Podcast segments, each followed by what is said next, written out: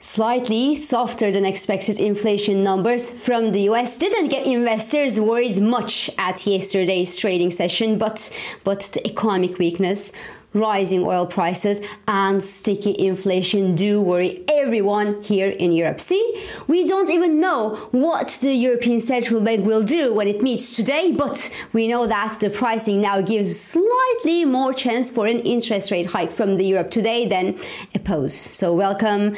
This is Swissquote's daily market talk.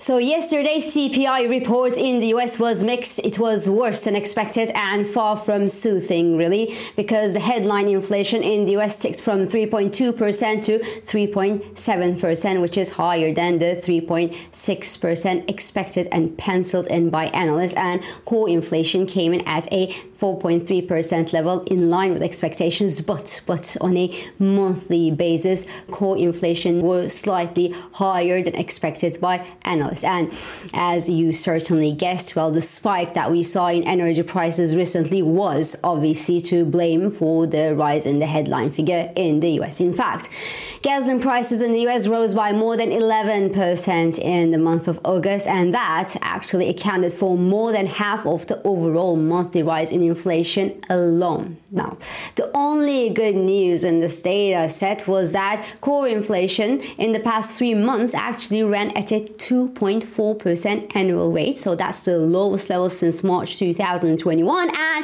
that is just as a spitting distance from the Federal Reserve's 2% inflation target. So that's maybe, but just maybe why the market reaction to a higher than expected set of monthly and yearly inflation figures from the US didn't really see a bad reaction. So the US two year yield was shortly above the 5% psychological mark at yesterday's trading session, but it fell after the CPI data was released in the US. Activity on Fed funds futures now gives around 97% chance for a pause at next week's FOMC meeting, but but but the probability of a pause in the FOMC's November meeting is now slightly less than before the data at 56%. So yesterday's CPI data tilted the expectation for a November hike slightly but slightly higher without, however, changing the consensus of a no rate hike for the moment.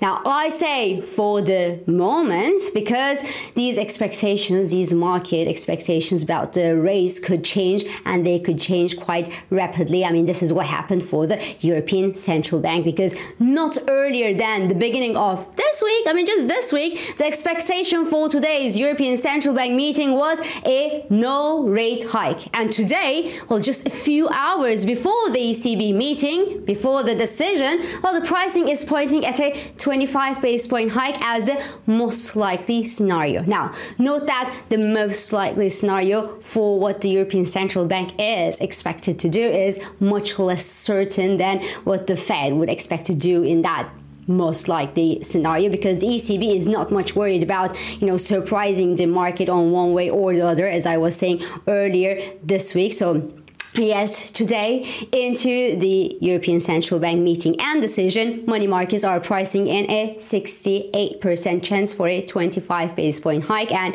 well, interestingly, there was nothing positive on the newswire yesterday or at the beginning of this week to justify that change in expectations because released yesterday, the euro area industrial production figures were actually rather looking bad with a more than 1% slump on a monthly basis and more than 2% slump on a yearly basis. So that's also why I think that the higher European Central Bank rate hike expectations well couldn't really help the euro dollar recover above that 107.65 107.70 range which now acts as a decent decent resistance before the European Central Bank decision of later today. Now if the ECB raises the rates today, well the euro dollar could actually see a rapid jump towards toward the 200 day moving average, which now stands near the 108.25 level, and the Stoxx 600 index could actually slip below the 445 level, where we have a double bottom formation since the beginning of the summer.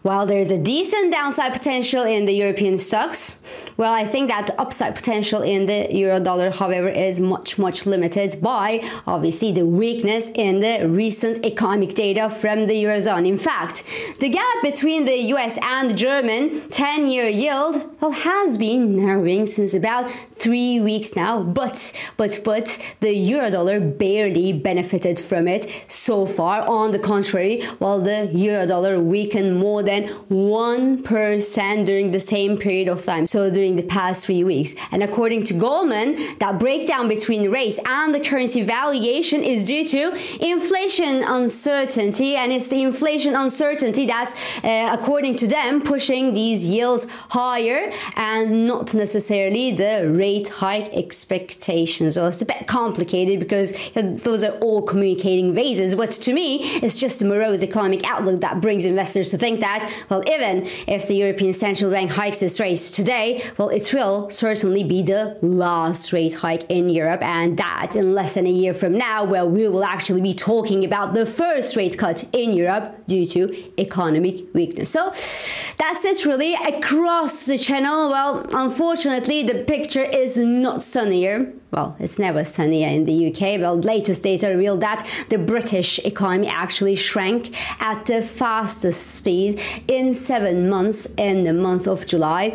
And well, strikes and the lack of sun were actually responsible for the morose economic data that we received recently. And that's not it, because you would think that, well, the slower economy could at least mean a softer inflation for the UK, which is not all bad news per se at this moment in time. But no, but no, because data released earlier this week in Britain show that, well, the British unemployment rose, but the British wages grew at a record high, the record starting from 2001. So the Brits actually earned 8.5% more on the year which is obviously very good news for their struggle to keep up with the cost of living crisis that they're having on their little island. But it's clearly bad news for the Bank of England, which is on its end trying so hard to abate inflation in the UK, but in vain they seem to be awaiting economic growth instead. So cable is now testing the 200 day moving average to the downside this week for similar reasons to the euro's depreciation against the US dollar. The rate hike expectations for the Bank of England are strongly here, obviously, but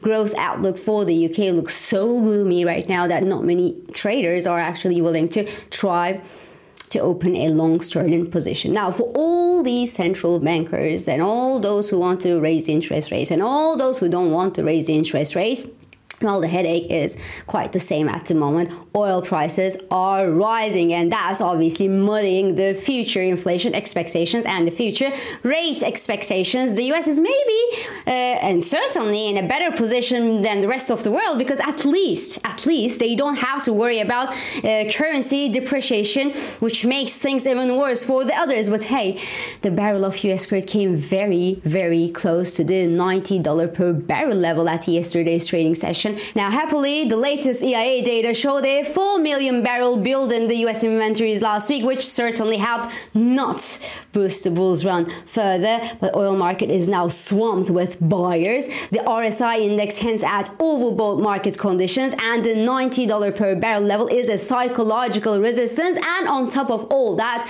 while the global economic data hints at slow activity days ahead of us. So I would expect at least at least a minor downside correction to happen at the current levels.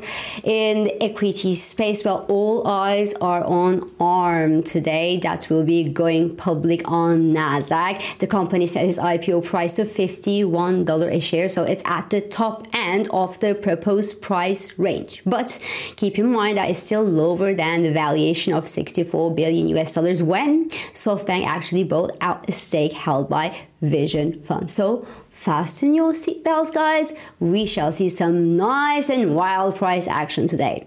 So this is all for today. I'm Ipek Ozkardeskaya and thank you for joining me and thank you for all your beautiful and interesting and insightful comments.